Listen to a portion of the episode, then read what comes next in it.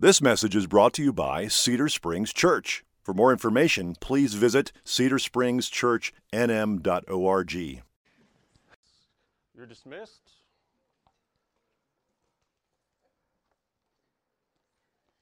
In the words of Stephen Dauphin, breaking news. Pastor Grant is not preaching today. I would say, and all the people said, but you would say, yikes. Not a good start. Okay, let's go to the Lord in prayer. Father, we thank you for your word. We thank you for the fact that we are able to worship you. Father, I pray because of your word uh, that you would uh, convict our hearts. Father, that you would change our lives, and that all in that, that you're honored. And we'd ask that favor in Jesus' name. And amen. Well, I'm going to give you a couple of visuals here, hopefully. There we go. Uh, and I'm going to let you guess what this sermon is about. This guy right here, trust me, if I had gotten out of the house like this, there would have been bodily harm done to me. It's a, called a crime. It starts with an M and ends and rhymes with erder. Uh, this is social distancing, okay? In case you're wondering. I don't know what this is. It's like, where do you get those shoes? It's, I don't know. My wife would have never let me out. Uh, this guy, hi, Merca, you know, Merca. I appreciate the patriotic outfit, but a onesie? Really? And this is why you have children, okay? So they can get you into the Walmart, okay? Junior, can you push this in? I, have you, have you got the sermon yet? Okay. This guy, okay, at first glance, yeah, is that Rob Kennedy?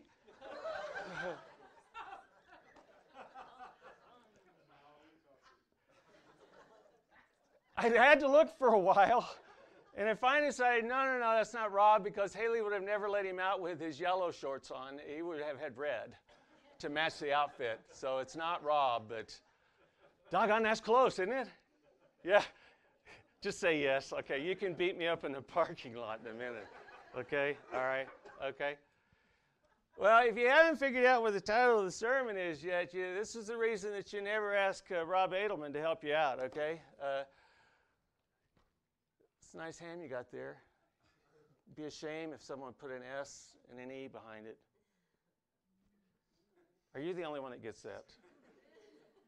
ham, you put an S and an oh, thank you. Man, I it's got to be the rain. Okay. What we're talking about is shame today. The problem with the word is that it doesn't have the same thunder that it used to. When my mom said to me, Shame on you, I felt that The problem today is in our culture, it seems to have lost its meaning. All you have to do is turn on the television and look at shows like The Bachelor or The Bachelorette, or maybe go to the movies, and you see that there is no shame anymore. At least that's the way it seems to me. But Paul Harvey used to say it's not one world. And in the Middle East, it's taken very differently. In fact, they use the antonym or the opposite word to justify killings. They're called honor killings. Have you ever heard of that? And the reason that they have these honor killings, if you will, is because somehow or another in the patriarchal society, the men ruling, that the women have brought shame to the name of their family. They do it by some element of what they judge, what the men judge as some sort of sexual misconduct or impurity, immorality. Goes all the way down to conversing with men in public or not, uh, or wanting to get out of a marriage, a divorce, uh, wanting to uh, leave an abusive husband, they can honor kill that woman. They do it differently. According to the Human Rights Commission of Pakistan, over 470 cases of honor killings were reported. This is what was reported in Pakistan last year. This was from 2022.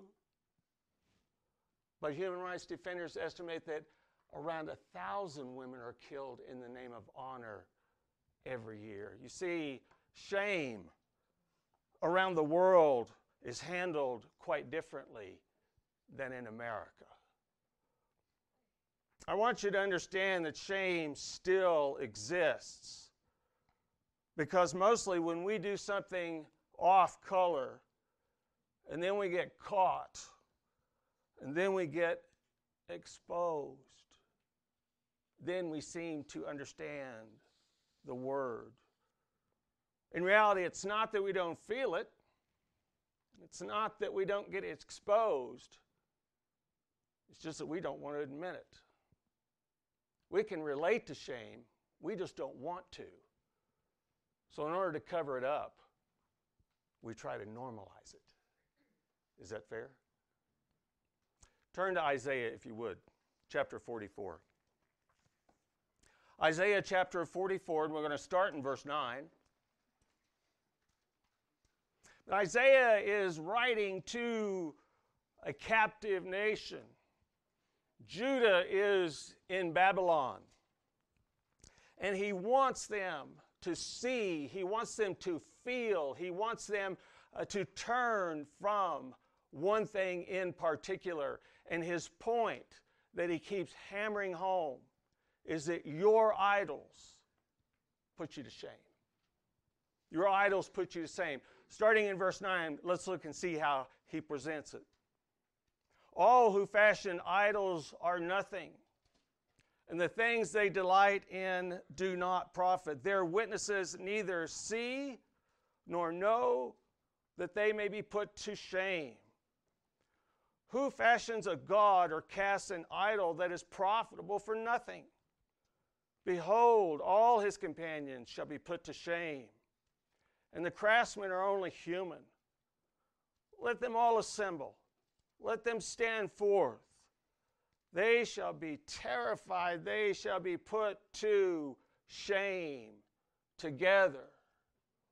Do you see it? Three different times. Verse 9, they shall be put to shame. Verse 11, the first part, behold, all his companions shall be put to shame. The last part, verse 11, they shall be terrified. They shall be put to shame together. Shame, shame, shame. Three times Isaiah pounds the point home with mere repetition.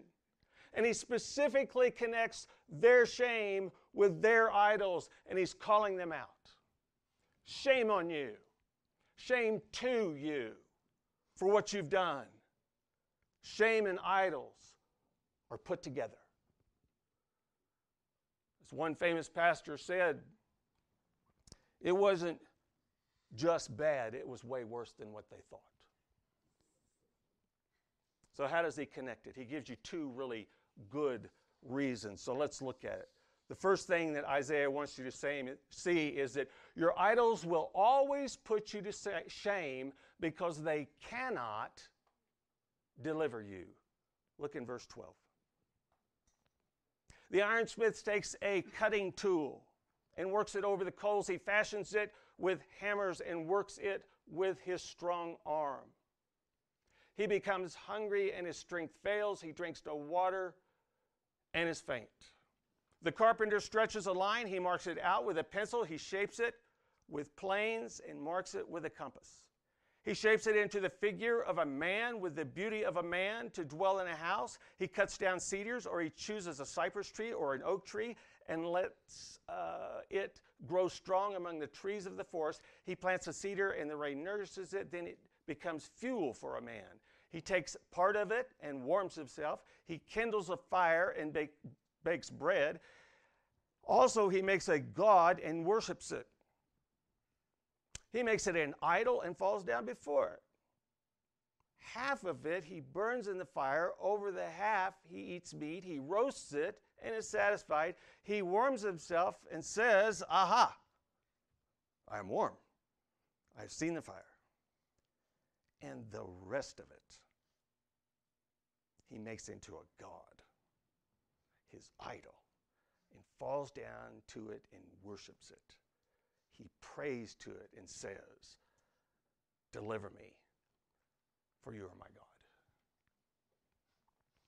Your idols will always put you to shame because they cannot deliver you. Did you see the process that Isaiah used? He literally walked them through the process of making an idol. Well, I don't think it was any big secret of how idols were made. I think they had skilled craftsmen that they knew that this guy was a great wood carver. I don't think that they, for a minute, thought that idols just appeared. They were manufactured. And Isaiah keenly walks them through it. He forces them to see how it's done, to watch it in their mind. You see, this is him doing an affect to get an effect. Do you know the difference? An affect is a verb. Okay? He's walking them through the process. That's the affect of what he wrote. The effect that he was looking for was shame. He literally walked them through the process very quickly. The ironsmith makes a cutting tool. The carpenter gets the cutting tool. Carpenter goes into the woods, cuts down a tree.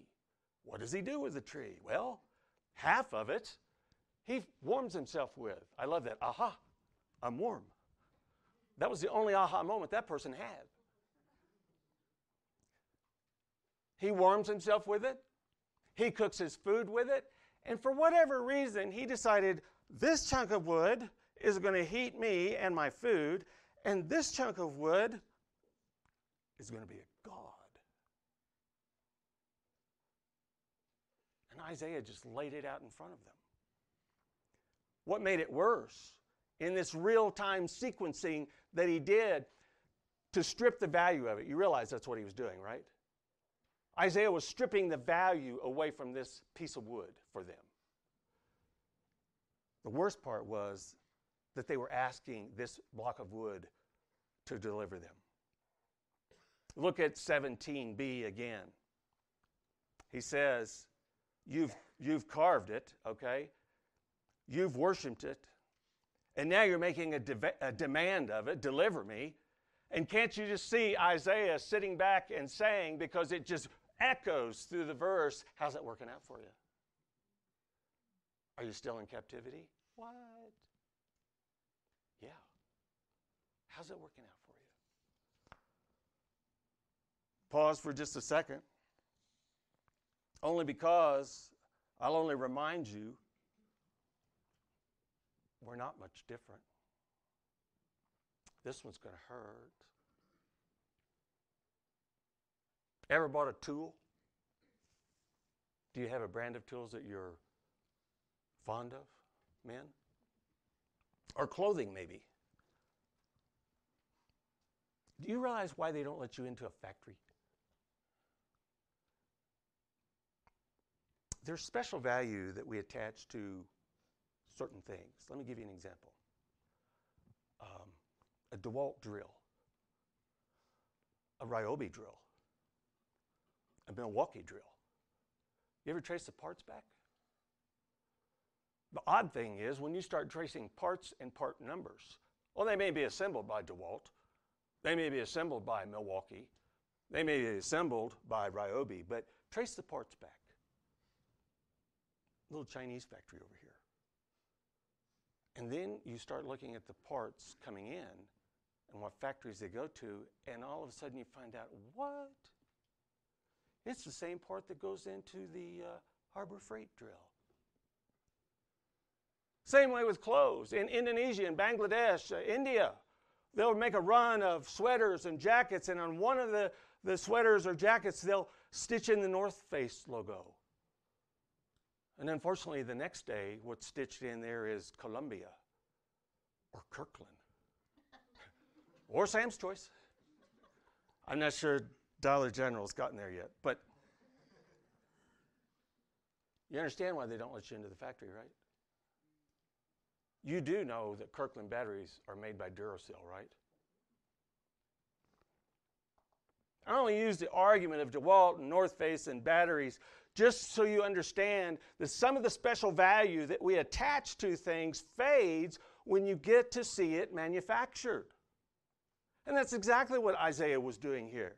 We're no different when we put our uh, uh, uh, credibility on the line that says, My DeWalt drill will outperform your Harbor Freight drill. Or my North Face jacket will last a whole lot longer than your Sam's Club jacket. Or my Duracell battery, that's the only thing I put in my uh, fire alarms because they'll last. I don't put Kirkland in there. You see, the special value is stripped when we see how it's manufactured. And that's what Isaiah was doing. Your idols will always put you to shame because they cannot deliver you. Isaiah is saying, Shame on you. How stupid can you be? The act makes you look like a fool. Not only does Isaiah jam the stupidity of a block of wood that some guy just carved, he, he not only jams that down their throat, but he lands on the stupidity of a block of wood that's going to deliver you. Really? The block of wood sitting right there is going to deliver you? It's just sitting there somewhere. I know, I know, I know that somebody's going to wander into one of the caves where the Dead Sea Scrolls were found, and they're going to find a commentary on Isaiah. And there'll be a little asterisk right there by those verses. And you look down at the bottom, and it says, This is where Isaiah said and whispered to himself in Hebrew. Listen closely. You have got to be kidding me. Seriously? In English, it comes across like this You've got to be kidding me. Seriously? Your idols will always put you to shame because they cannot deliver you. Do you see it? Do you see it? Okay, I see it. What's that have to do with me? Can I tell you that we pretend that we do not have idols? If I walked into your home today, I assume that I would not see a little Buddha or a um, golden cow. Melt that thing down, it's worth a lot of money. Or a totem pole. In my notes right here, it says this is when the crowd, gro- crowd groans and says, No, no.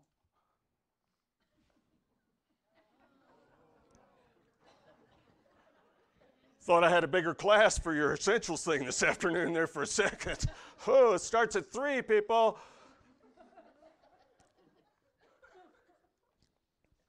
But can I remind you that we identify with some things, or actually they identify us in life, and I want you to be careful because blocks of wood can identify you in different ways. We're looking for things to deliver us. Our work, our politics, our financial provision becomes our security. Let me ask you something. What if it fails? What if it fails? You lose your job. And someone asks you, What do you do for a living? And your answer is, I'm in between jobs. Why do you say that? Why do you use that politically correct phrase? I'm in between jobs. I'm trained as a whatever, I'm in between jobs. Why do you say that? What are you feeling? How about your financial investments? for whatever reason, they go away, and you've become accustomed to living at a certain level because you trusted your financial investments, and all of a sudden they go away, or you're demoted at work and you're not bringing home the same paycheck. And you find yourself having to call a friend or a relative and say, I, I need some money badly because I made a bad investment. How do you feel? Maybe you're a political candidate of choice. Doesn't deliver. It's found out to be some sort of a scoundrel. And you've bragged about this person so much. And you walk into work and they say, So, how's it working out for you now with thus and so? How do you feel? Does shame come to mind? You see, so much of the time, our shame, whether it's inward or outward, whether it's hidden or not, it points directly to your idol. Do you understand that? When it fails and that feeling of shame comes over you, you realize it's pointing directly at your idol because you trusted it for some sort of deliverance. And shame becomes real. And in the background, you hear Isaiah whispering, So, how's it working out for you? Your idols will always put you to shame, was because they cannot deliver you. But there's more. Isaiah says your idols will always put you to shame because they cannot deliver you. Plus, your idols will always put you to shame because they can. Now, listen to me. Because they can. And he uses the word delude. I'm going to use the English word we use most deceive you. Your idols will always put you to shame because they can deceive you. Look at verse 18. They know not, nor do they discern, for he has shut their eyes so that they cannot see, and their hearts so they cannot understand. No one considers, nor is there knowledge or discernment to say, uh, Half of it I burned in the fire, I also baked bread on its coals, I roasted meat and have eaten, and shall I make the rest of it an abomination? Shall I fall down before a block of wood? He feeds on ashes. A deluded, a deceived heart has led him astray, and he cannot deliver himself or say, Is there not a lie in my right hand? Your idols will always put you to shame because they can deceive you. You say, well, Kim, but right there in verse 18 it says, For he has shut their eyes. Therefore, it's God's fault. Stop right there. I can only remind you that they had already made the decision to make an idol. They had already decided that they were going to worship an idol. They had already decided that they were not going to worship God. All God said was, You want idols? Have them. It's Romans 1 all over again. You understand that, right? It happened then, it happened now, and it's still going to happen in the future. And here it is Romans 1. Go home and read it. Start with verse 22, run all the way to 32, and you get to verse 28. It says, And since they did not see it fit to acknowledge God, God gave them up to a debased mind to do what ought not to be done. That's exactly what he did to these people. Here's the scary part. Here's the thing that will really get you. In Psalms 115, should be up here. Just watch it. Their idols are silver and gold, the work of human hands. They have mouths but do not speak, eyes but do not see. They have ears but do not hear, noses but do not smell. They have hands but do not feel, feet but do not walk. They do not make a sound in their throat. Those who make them become like them, so do all who trust in them. Do you see it? There's your original definition of a blockhead. Literally. They've become what they carved. They don't see, they don't hear, they don't talk, they don't walk, they don't think. They've become the block of wood. And the psalmist wrote it down. Idols. It's what they constantly talked about, it's what they thought about, it's what shaped their reaction. It's what captivated their time and their energy, and it failed. And I say, oh, You're fools. Shame on you. They're trusting in the wrong thing for the wrong deliverance. Verses 18 through 20, the descriptors speak for themselves. Their eyes were shut, they couldn't see, their hearts were deceived. They couldn't even discern right from wrong. They couldn't even figure out that the same block of wood that they used to heat their food was what they had bowed down to worship and ask for deliverance. They couldn't even hold it in their hand and realize they had a lie.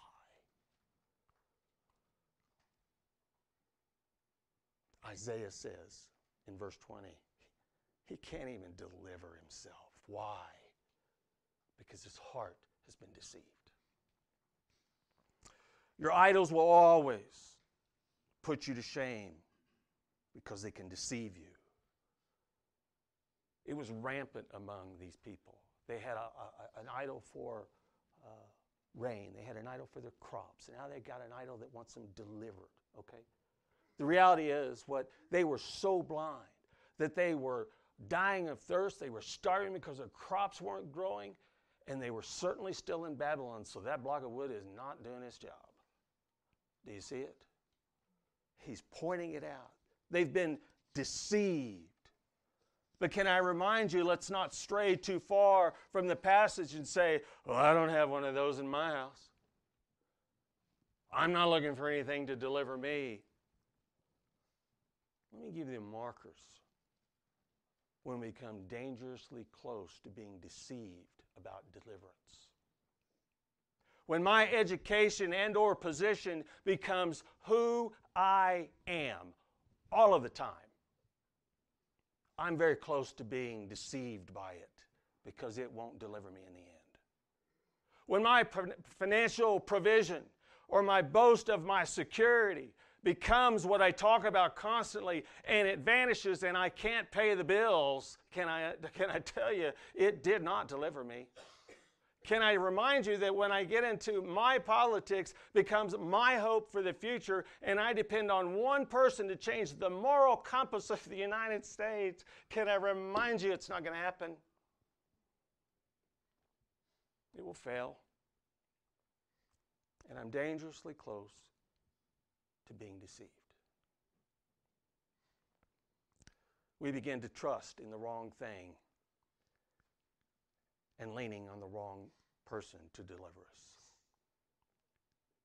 You see, we become like our idol, don't we? We become like our idol. That's all we talk about. That's all we think about. It's where we put our time and our energy. Shame on me. I've become the fool. Your idols, Isaiah says, will always put you to shame because they can deceive you. Delivery or deliverance in our language comes with an expectation. You understand that, right? Because of the very word delivery or deliverance, we expect what? We expect a result. We expect it to be delivered. Let me give you an example. Uh, several months ago, I had uh, ordered from a uh, local company called Amazon. And uh, free shipping, free is my favorite word, free or less is my motto. And um, the neat thing about Amazon is that you can go on their website and you can see where your little package is. Dallas, San Francisco, Chicago, New York. It's, somewhere in there. Uh, Albuquerque is not. But I went there and it says, Your package has been delivered. And I go to the mailbox, guess what? No package. So I thought, well, okay, maybe, you know, another day or so. So I gave it a day. And I went to the website and it says, Your package has been delivered. Uh, okay, in English it comes across like this nicely. Oh, huh. So I went to the post office and I stood in line like everybody else. And uh, I got up to the counter and I said, You know, according to Amazon, um, my package has been delivered and um, I was wondering if you could check on that for me. I mean, I was on my best behaviors, trust me. And that's not saying much, but I was. And uh, the guy says, Well, do you have the number? And I said, Yes. It's about this long. It's a government operation. So I gave him the number, and he puts it in the computer. He looks at the screen, and he says, It's been delivered. I said, Well, I was just wondering if you could track it for me because I, I don't have it. And the guy, literally now, I'm, I'm telling you the truth. The guy looks back at his screen. It says, No, it says right here, it's been delivered. I leaned across the counter and I looked down over my glasses. And I said, um, if my package had been delivered like your little screen says there, how come I'm standing here asking for my package?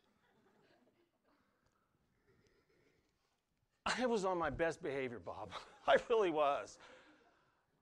I'll admit, it was maybe a little over the top to lean over the counter and look down over my glasses. But he was dumbfounded.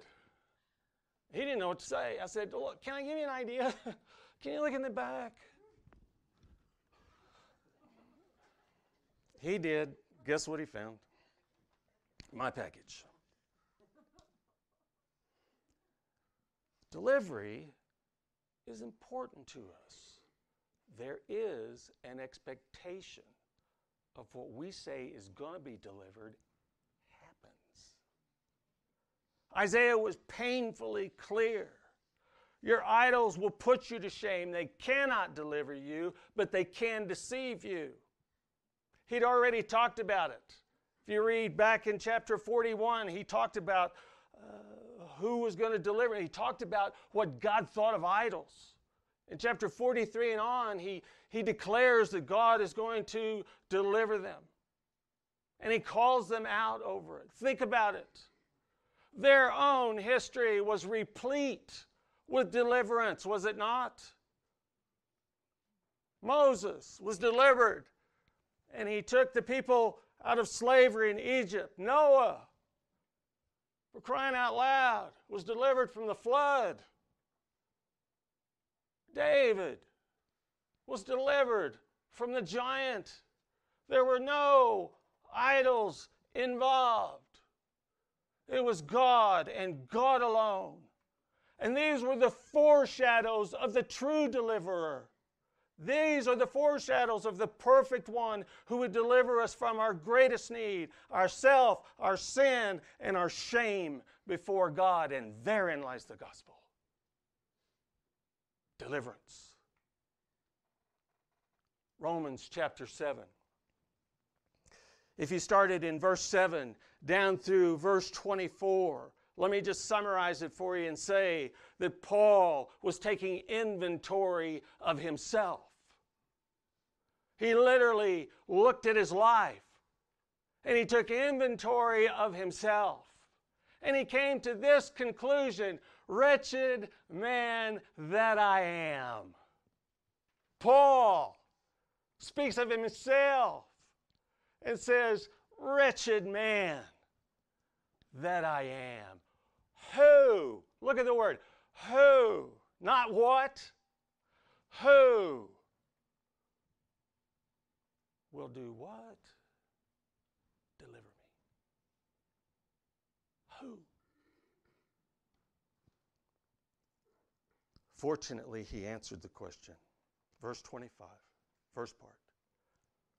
Thanks be to God through Jesus Christ our Lord. And then in chapter 8, verse 1, he says, There is therefore now what? No condemnation for those who is in Christ Jesus. He bore our shame. He bore our sins. He bore the shame of my idols, my sin, your idols, your sin. Peter put an exclamation point at the end of the entire thing when he said in 1 Peter 2 6, For it stands in Scripture, Behold, I'm laying uh, in Zion a stone, a cornerstone, chosen and precious, and whoever believes in him will not be put to what? Christ took our shame.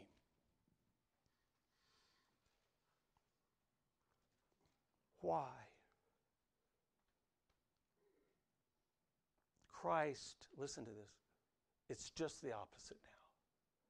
Christ will never put you to shame because he can deliver you and he cannot and will not deceive you. Do you see the difference? Now that is deliverance. So, what do we take home? Like Paul in Romans 7, for me, it's time to take inventory. If the great apostle can sit there and take inventory of his life, should I not do the same? What does my life reflect? What do people expect to hear from me when I walk in the room? Is it going to be about my job? Is it going to be about my investments? Is it going to be about my education? Is it going to be uh, about my politics? What do they expect when I walk into the room? What do I spend the majority of my time thinking about, worrying about? What do I spend the majority of my energy on, my money on? Will I come to the same conclusion that Paul came to? Wretched man am I. Who will deliver me? So, when do we know that our idols are gone? When who I talk about is mostly God when who I trust in is God's salvation that I cannot lose and will not fail me. And when people begin to identify me with my trust in Christ, not my trust in my work or my money or my politics, then my idols are no more because I'm depending on Christ to deliver me because he cannot deceive me. Let's go to the Lord in prayer.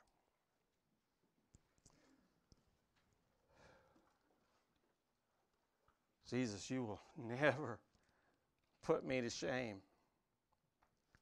But yet you took it. I shamed you. And you willfully took it. You exchanged my shame for your glory. You took my shame and you gave me your glory. Oh, wretched man am I. But thanks be to God through Jesus Christ. We can stand before you unashamed because the price is paid. And we thank you. In Jesus' name.